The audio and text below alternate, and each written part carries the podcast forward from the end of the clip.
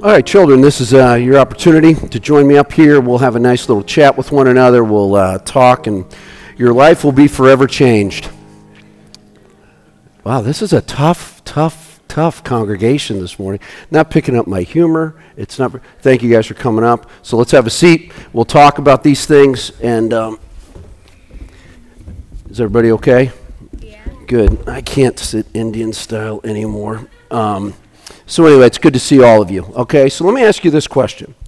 If I were to promise to give to each and every one of you a $1,000 every Sunday, would you believe it? Um, if you showed me the thousand dollars. If I showed you the $1,000 right there, Show me a couple thousand dollars and you go, I'll give you this one. I'll give you if you give me if you show me a couple thousand dollars and you say, I'll give you this these thousand dollars this Sunday, these thousand dollars this Sunday, and these thousand dollars this Sunday, then I'd probably believe you. Then you'd probably believe me. You said something. What did you say? Would you believe me? You wouldn't believe me. Why would you not believe me? I can see Dave not, Davis not believe me. That's okay. But, but what about you? That sort of hurts me a little bit that you would not believe me. Because you don't have a thousand dollars. Because it, so have you seen my checking account that I don't have a $1,000? How do you know that I don't have a $1,000? You have any idea? Sort of address this. Uh, no, I, I'm giving you a hard time, but I understand what you're saying. You won't take it? Because I'm pretty sure you're gonna waste all your money, and I feel like you need that for food and money. So you won't take it. You want me to be able to provide for my family.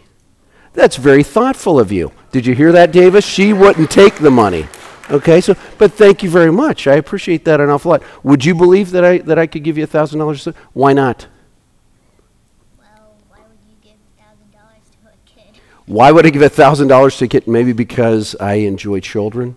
Um, maybe because I want to help you out. Is that possible?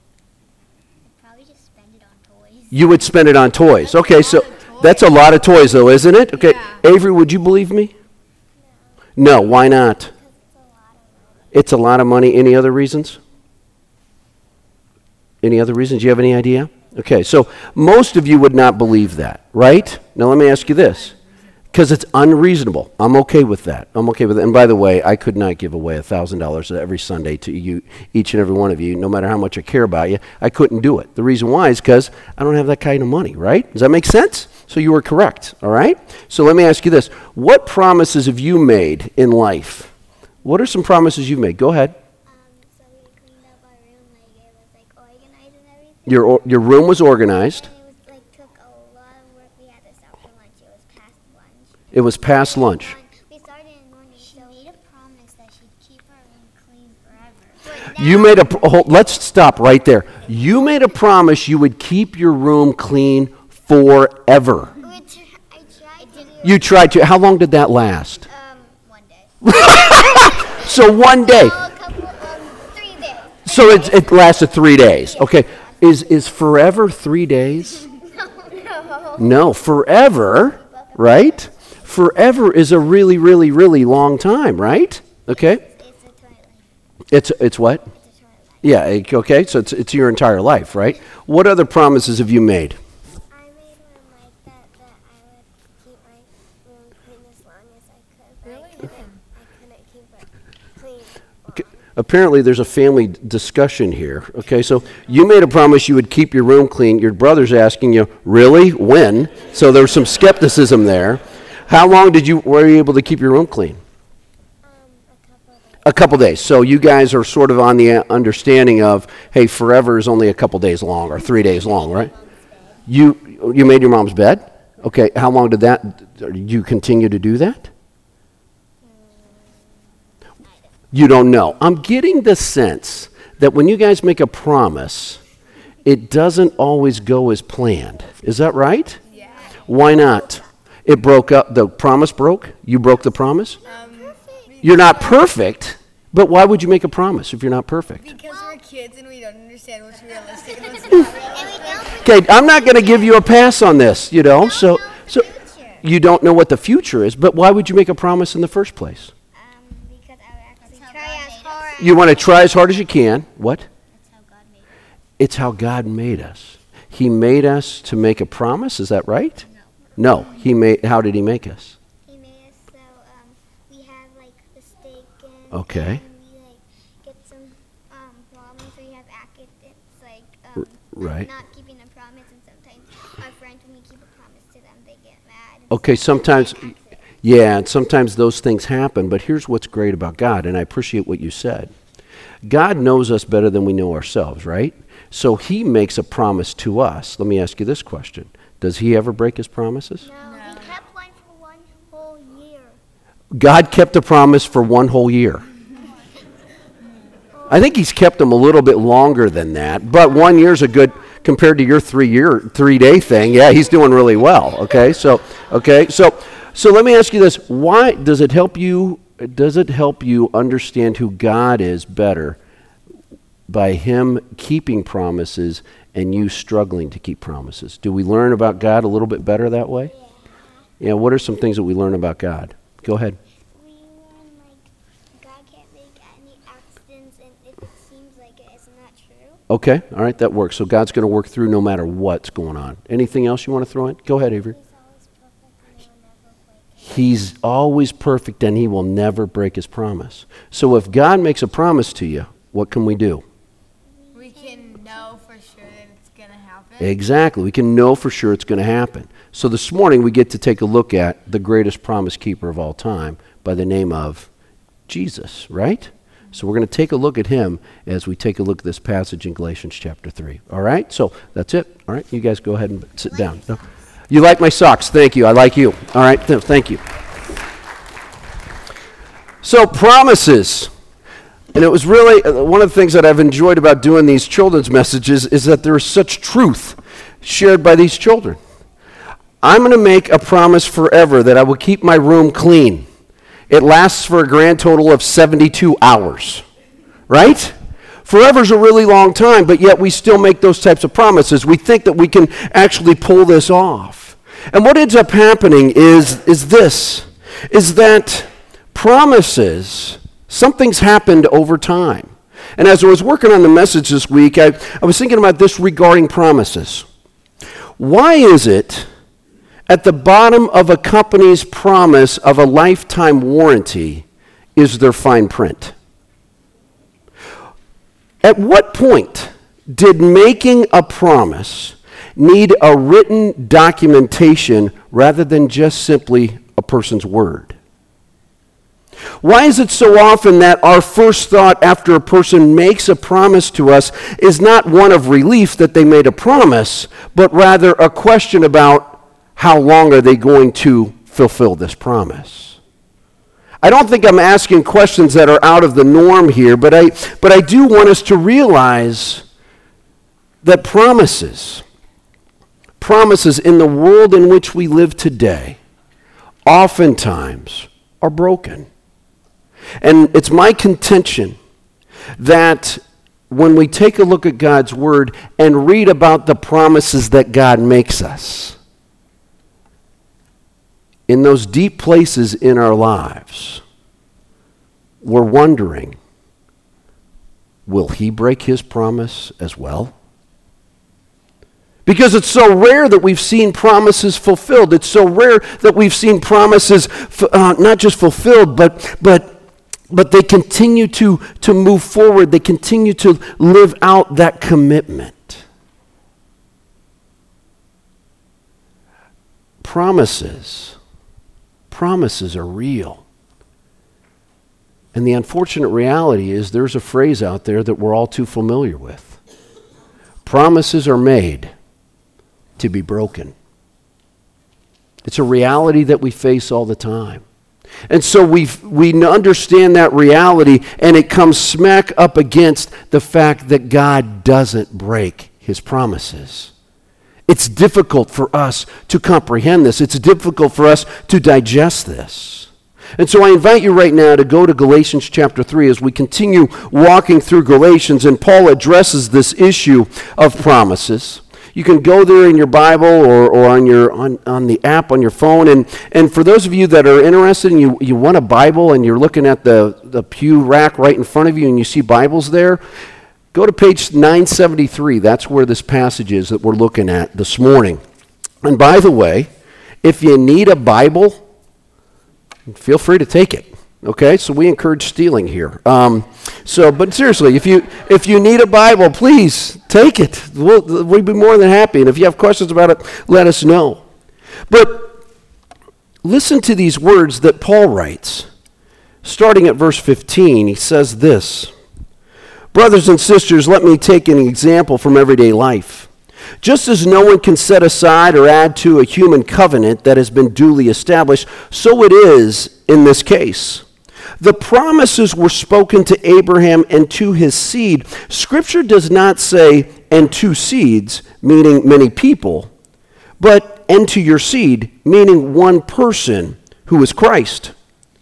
What I mean is this the law introduced 430 years later does not set aside the covenant previously established by God and thus do away with the promise. For if the inheritance depends on the, on the law, then it no longer depends on the promise, but God in his grace gave it to Abraham through a promise. Why then was the law given at all? It was added because of transgressions until the seed to whom the promise referred had come.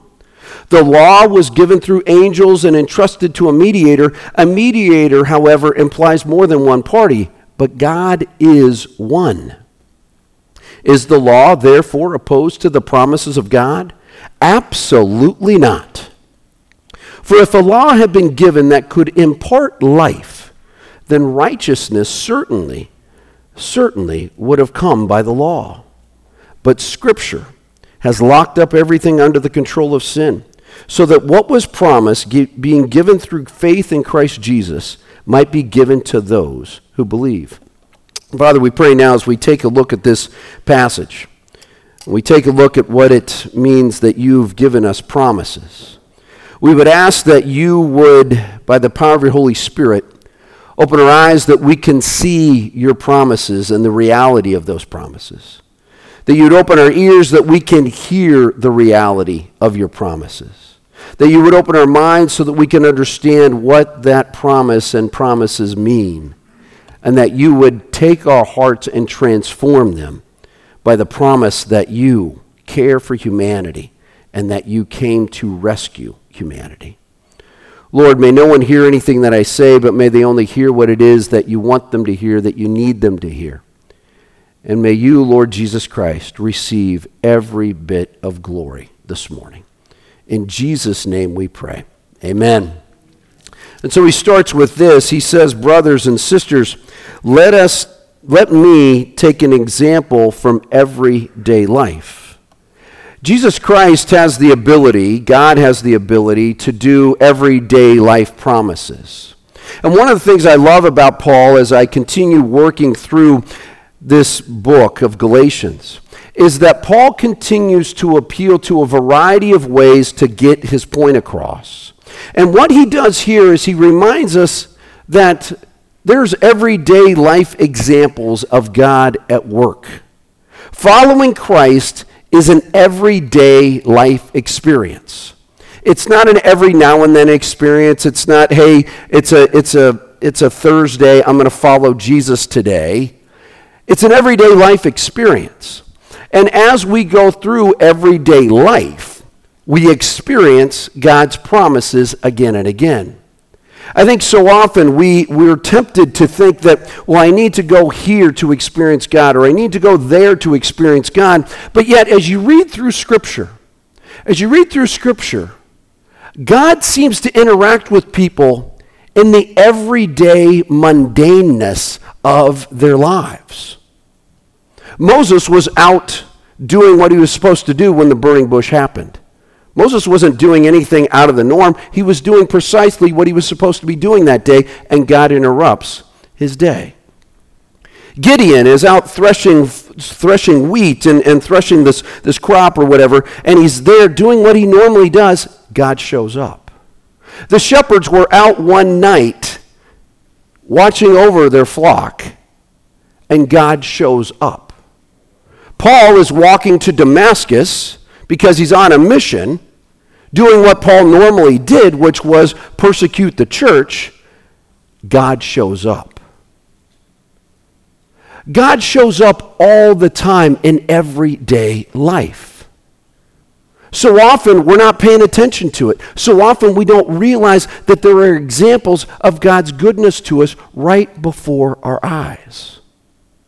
Our phones. Our phones, these things, are magnificent pieces of machinery. There's more technology in your phone than put the man on the moon. That's amazing to me. And these, these phones have GPS in them, and we get, we get blown away that we can be tracked by a satellite hundreds and hundreds of miles away, and yet it knows our location within 50 feet. That's impressive. But here's something more impressive the God of all creation, the Lord of all creation, knows not only exactly where you are, but he knows exactly what's going on in your life. No GPS can do that. God has that ability. He has that ability to take care of us. And so there's an everyday reminder of the closeness of God. Adam, when he came up to do the offering, alluded to this, to this s'more example that Don Meister gave us last night. And as Don was laying out the whole s'more thing in Jesus Christ, I'm going, this guy's got it figured out. The graham cracker represents the foundation of our faith, which is Jesus Christ. Salvation can be found in no one else except for Jesus Christ. He is the foundation of a s'more. He is that graham cracker. And then Don took it to the next level, and it's this a graham cracker to be uh, it's just a graham cracker, but then you add the melted marshmallow, representing God melting our hearts by His grace and us repenting of our sin and saying, I need you in my life. And as that marshmallow melts into the graham cracker, eventually what ends up happening, you cannot get all the marshmallow out of the foundation of Jesus Christ. He's there. You're there in him. And then Don held up a piece of chocolate. I did not storm him or anything like that and fight him for it. I let him continue on in, in his example, and it was this. The chocolate represents the blessing that comes through our foundational faith in Jesus Christ and giving our life to Jesus Christ, and we are blessed by God's blessings and grace all the time. And I love the fact that chocolate is considered a blessing in this analogy. But here's a real life example, and it's an everyday reminder of who God is. That's what Paul's talking about here. He's saying, listen, I'm just going to give you an example from everyday life. Folks, Look at your life. Even if there are difficulties going on and there are, there's chaos erupting all around you, God is placing things in your life to remind you that He is right there. Continues on, he says, just as no one can set aside or add to a human covenant that has been duly established, so it is. So it is in this case the promises were spoken to Abraham and to his seed. And notice the next line, notice the next phrase. Scripture does not say, and to seeds, meaning many people, but and to your seed, meaning one person who is Christ. Hear me clearly on this. All of Scripture, all of Scripture points to Jesus Christ. All of Scripture points to Jesus Christ. From Genesis chapter 1 to Revelation 22, the hero of Scripture is Jesus Christ. It's one of the reasons why I share with you every Sunday, no matter where we are in God's Word, whether it's the Old Testament or the New Testament. It is, it is the reason why every single Sunday you'll hear about Jesus Christ because he is the hero of Scripture. Therefore, he needs to be the hero of any message that is proclaimed from this platform. Does that make sense? All throughout Scripture, we see Jesus Christ in action, and we might not see him directly, but it's pointing to Jesus Christ. God's promise, and this is what this is what Paul's alluding to, and not just alluding to, this is what Paul's addressing here in verse 16. All of Scripture is a reminder of God's promise of grace that has been around for a really long time. Check out this list that we're going to talk about for just a few moments. The first is this How do we see God's grace that's been, how do we see this promise of grace that's been around for a long time? Well, we don't have to look any further than Genesis chapter 1, creation. God did that. It wasn't like a group of humanity got together and said, we need to create something. No, God created. God created that. How else do we see a promise of God's grace? Well, read Genesis chapter 3. Humanity falls, humanity blows it, humanity makes that step of going into sinfulness.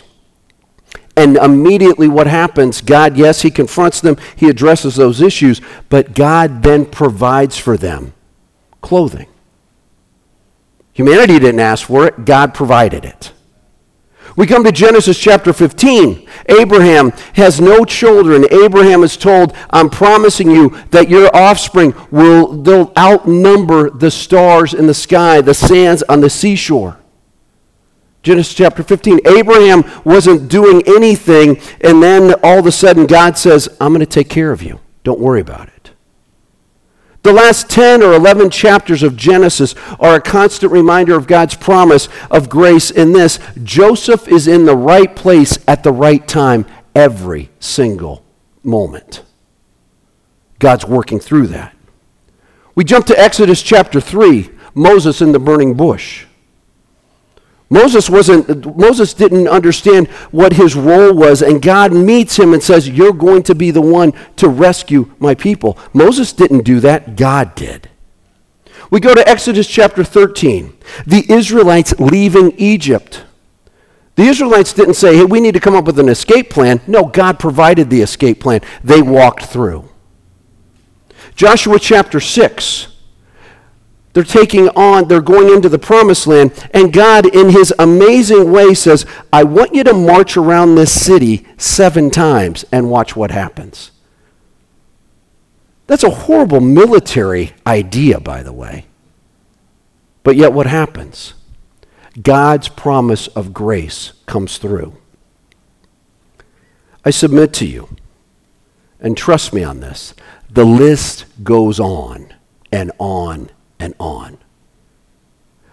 Paul is pointing to that very thing. Paul is saying that these promises of God's grace, this promise of God's grace is legitimate. This promise of God's grace has been in existence for a long time. Look what he says in verse 17. What I mean is this the law introduced 430 years later, real quick caveat, the very thing that the Judaizers were wanting everybody to focus on, by the way. We want you to focus on the law.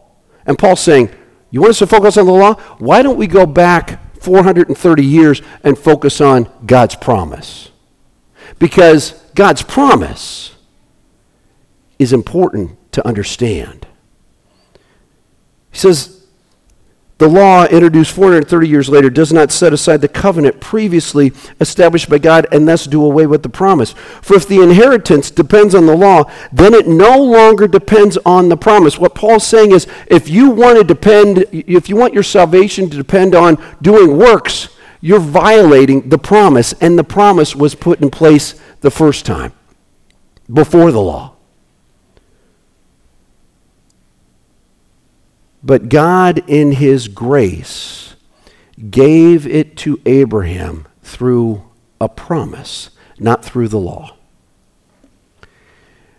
Every day, every day, God is promising that He won't let us down. Every day, God promises that He's going to walk with us through whatever comes our way. It's not because we're working harder. It's not because we're doing more. It's because God's promises come through. And Paul continues on because he knows where the Judaizers and the false teachers, and perhaps you and I are going to go. And it's this it's, it's going to say, well, what's the purpose of the law? Look at verse 19. Why then was the law given at all? It was added because of transgressions until the seed to whom the promise referred had come. The law was given through angels and entrusted to a mediator. A mediator, however, implies more than one party, but God is one. Throughout Scripture, the promise overshadows the law all the time. It just does. The promise overshadows the law. The promise needs to be where our focus is. But one of the things that I've noticed in my own life is when I spend more time trying to prove my worth to others or to God, the focus is much more on me than it is on God.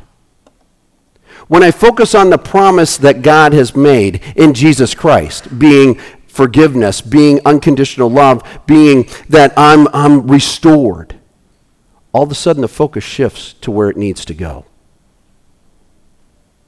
Where's your focus right now? Is your focus set up in such a way that it's all about you? Because that's what he's addressing here. And, he, and, he's, and he's addressing that issue of, of, of you guys want to focus so much on the law. Well, I'll, we'll focus on the law for a few minutes, but here's the reason why the law was there. It was added, verse 19, it was added because of transgressions until the seed to whom the promise referred had come. The law points us to the promise of God's grace. That's why the law is there.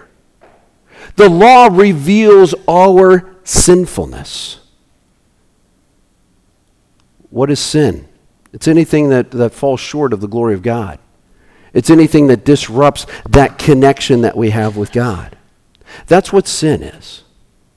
It's, it's, it, this law reminds us that we have struggles, we have issues. You heard the children up here. I made a promise to keep my room clean forever. How long did that promise last? Three days. And we chuckle about it, but in a grander scheme, when we make promises and we break them, it reveals the fact that we are sinful. It also reveals the fact, and this is a hard thing for us to grasp, especially in this country in which we live, it reveals our powerlessness.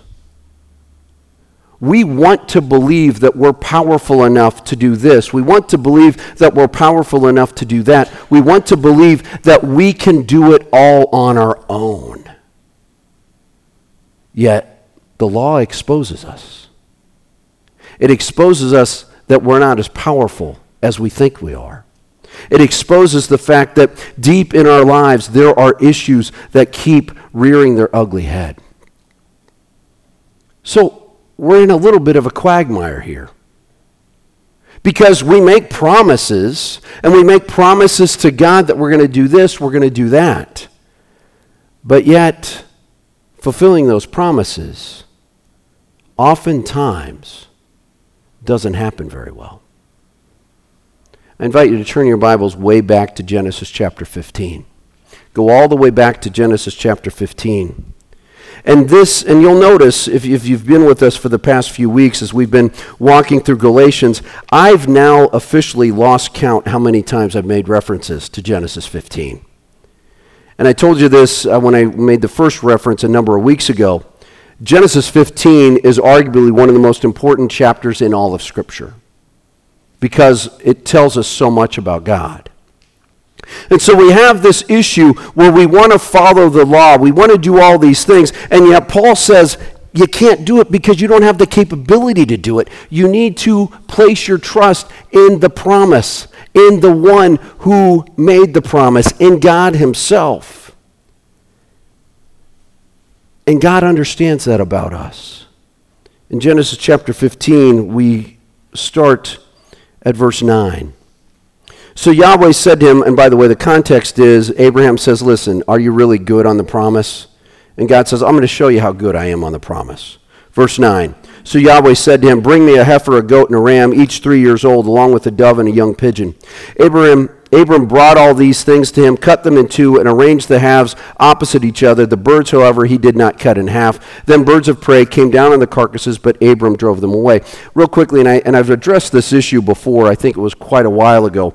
Back in this time, to make a covenant with someone meant this that you would take a sacrifice, you would make a sacrifice, and you would cut the sacrifice in half. You would put half of the, of the sacrifice on this side, you'd put the other half of the sacrifice on this side, and then you would join hands with the person that you're making this commitment to, and you would walk through these sacrifices, these cut up parts. And what you're saying is, I'm making a covenant with you, and by passing through these cut up carcasses, if I violate this covenant, then what we've done to these carcasses, you can do to me. Entering into a covenant, entering into a promise was not made lightly. And so Abram does this. Verse 12. As the sun was setting, Abram fell into a deep sleep, and a thick and dreadful darkness came over him. Then Yahweh said to him, Know for certain that for 400 years your descendants will be strangers in a country not their own, and that they will be enslaved and mistreated there. But I will punish the nation they serve as slaves, and afterward they will come out with great possessions. You, however, will go to your ancestors in peace and be buried at a good old age. In the fourth generation, your, your descendants will come back here, for the sin of the Amorites has not yet reached its full measure. So Abram's asleep, and God says, This is what's going to happen. He reveals that to him in a vision.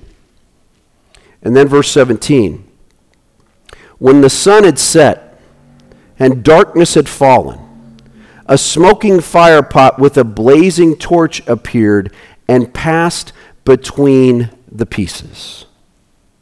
God throughout Scripture is referred to as the light. Remember what I said. You have carcasses, you have a divided, you have this sacrifice. You are going to join hands with the person that you're going to walk through to establish this covenant. That seals it. Meaning this, if there's a violation of the covenant, what the, happened to those what happened to those sacrifices is going to happen to you. But notice what happens in verse 17. God walks through the carcasses, not hand in hand with Abram but by himself. By himself. Because he knows that humanity can't do what needs to be done. God walks through these carcasses by himself. He walks through because he knows that he can take care of keeping the promise. This is why Genesis 15 is so important. And a quick caveat again it's why knowing the Old Testament is so important. It, because it helps us understand who God is, it helps us understand what Jesus Christ experienced for us. And then we go back to Genesis chapter or Galatians chapter 3. So Paul lays this out and says, in essence, the law exposes and reveals our sinfulness. The law's purpose is to reveal our powerlessness. God doesn't need any help in, in helping us keep in, in keeping his promise because he established it on his own. And then verse 20, verse 21 in Galatians chapter 3. And oh, by the way, real quickly in verse 20, notice what it says. A mediator, however, implies more than one party, but God is one. Paul is again alluding back to Genesis 15 when God went through this by himself. He's the mediator, he's the one who's done it all. Verse 21 Is the law therefore opposed to the promises of God? And you can almost hear Paul scream this absolutely not. For if a law had been given that could impart life, then righteousness would certainly have come by the law. But Scripture has locked up everything under the control of sin so that what was promised, being given through faith in Jesus Christ, might be given to those who believe. Paul now points to the keeper of the promise. He points to the one, Jesus Christ. He points to the one that's done it all. Humanity is locked up by sin. Scripture reveals that to us over and over again. We have an issue. And I love Paul's use of the word of this phrase, locked up. The other day, I went to, I went to a store to buy hydrogen peroxide. This blew my mind. Hydrogen peroxide is now under lock and key. I'm going, what? Why is hydrogen peroxide under lock and key? Maybe it's the place I was, I was shopping. I don't know. Yeah, it was Walmart. I didn't want to bring up the name, but you just said it, so we'll just get it out there. But I sat there going, this is strange to me. Hydrogen peroxide. Then I was talking to Tracy Harris earlier. and He says, Yeah, baby formula is also under lock and key. I'm going, What? So my question is this Why are things under lock and key? It's because laws get broken. Things are under lock and key because we are sinful people. You don't put things behind under lock and key because people know how to deal with it. You put things under lock and key because people break the law. Does this make sense? You see what's going on here? And it's not, it, it, it, just blew my mind. I sat there going, this, this is crazy to me. But laws are in place because we break them. There's a reason why there's a law against murder. Because at one time, murder happens. There's a reason why we're told do not steal. Why? Because stealing happens. You see where I'm going here? What ends up happening is humanity is locked up by sin. Scripture reveals this to us over and over again. But what's great about God is this is that he knows we need a promise keeper. He knows we need Jesus Christ. If a law had been given that could impart life, then righteousness would certainly have come by the law. Question for you to consider. If humanity could gain righteousness with God on its own, then how does one explain what happened to Jesus? If we could get righteousness on our own, why did Jesus Christ come to this come to this world, come to this come to humanity? Why? Why did he do what he did if everything is okay and we can get there on our own? We can experience joy on our own. We can experience peace on our own. We can experience power on our own. We can experience love on our own. Why then did he come? He came because we can't do it on our own. He came because He's the one that fulfills the promise. He came because we need a promise keeper. He gives this through faith in Christ Jesus. This fulfillment, it's through faith in Him. And when that faith in Jesus Christ becomes a reality in a person's life, it changes everything. The keeper of the promise continues making a difference in the lives of those who've placed their trust in him. How do I know this to be true? Yesterday afternoon, at the camping trip, it was an incredibly hot afternoon. It was 95 degrees up at Mount Madonna. Felt like I was on the surface of the sun there for a little while. And people, because this, this, this congregation knows that I come from Scottsdale and I lived there for 16 years, I think five or six people said, Well, you should be used to this because you lived in Scottsdale.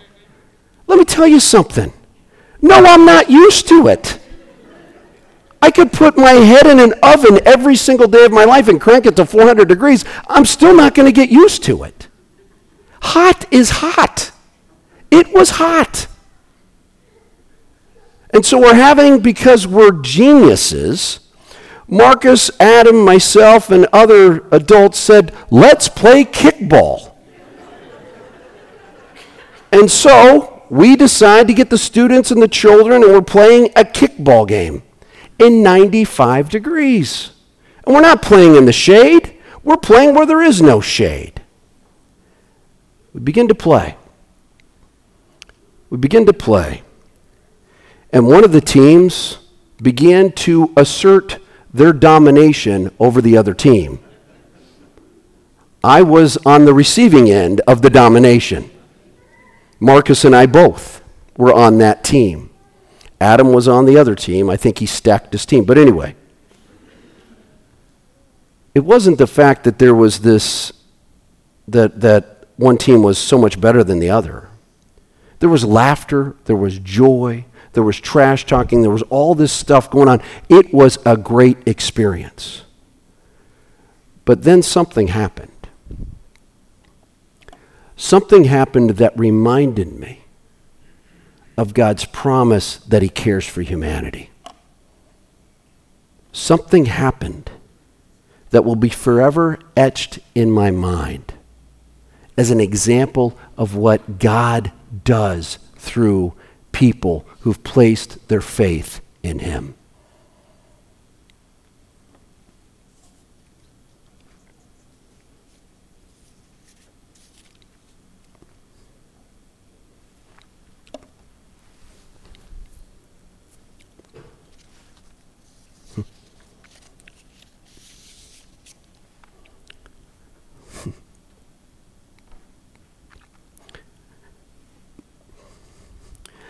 Our team was up. We were down by, what do you think, Marcus, 25 runs? We were, probably. We were getting destroyed.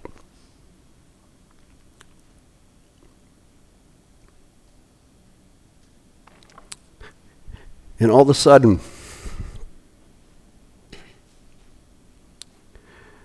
Kevin Camacho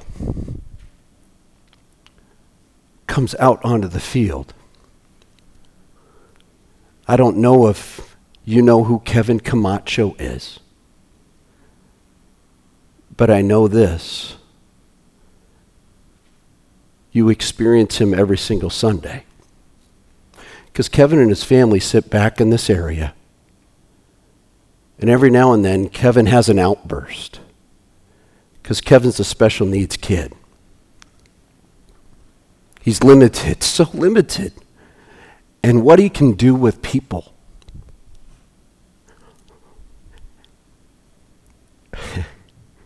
and he came out onto the field and he wanted to play. And he played. And everybody on that field, our team, Adam's team, everybody on that field stopped and watched him play.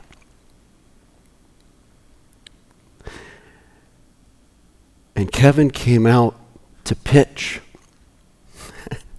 and I'm going to try his best to imitate what he did because it was priceless. He comes out to pitch, he's handed the ball, and Kevin leans back like this and everybody's screaming, so happy for him. He's like this, and then he does this. and pitched. We laughed. But what struck me was God was fulfilling his promise. A promise that says, I love humanity I care for humanity.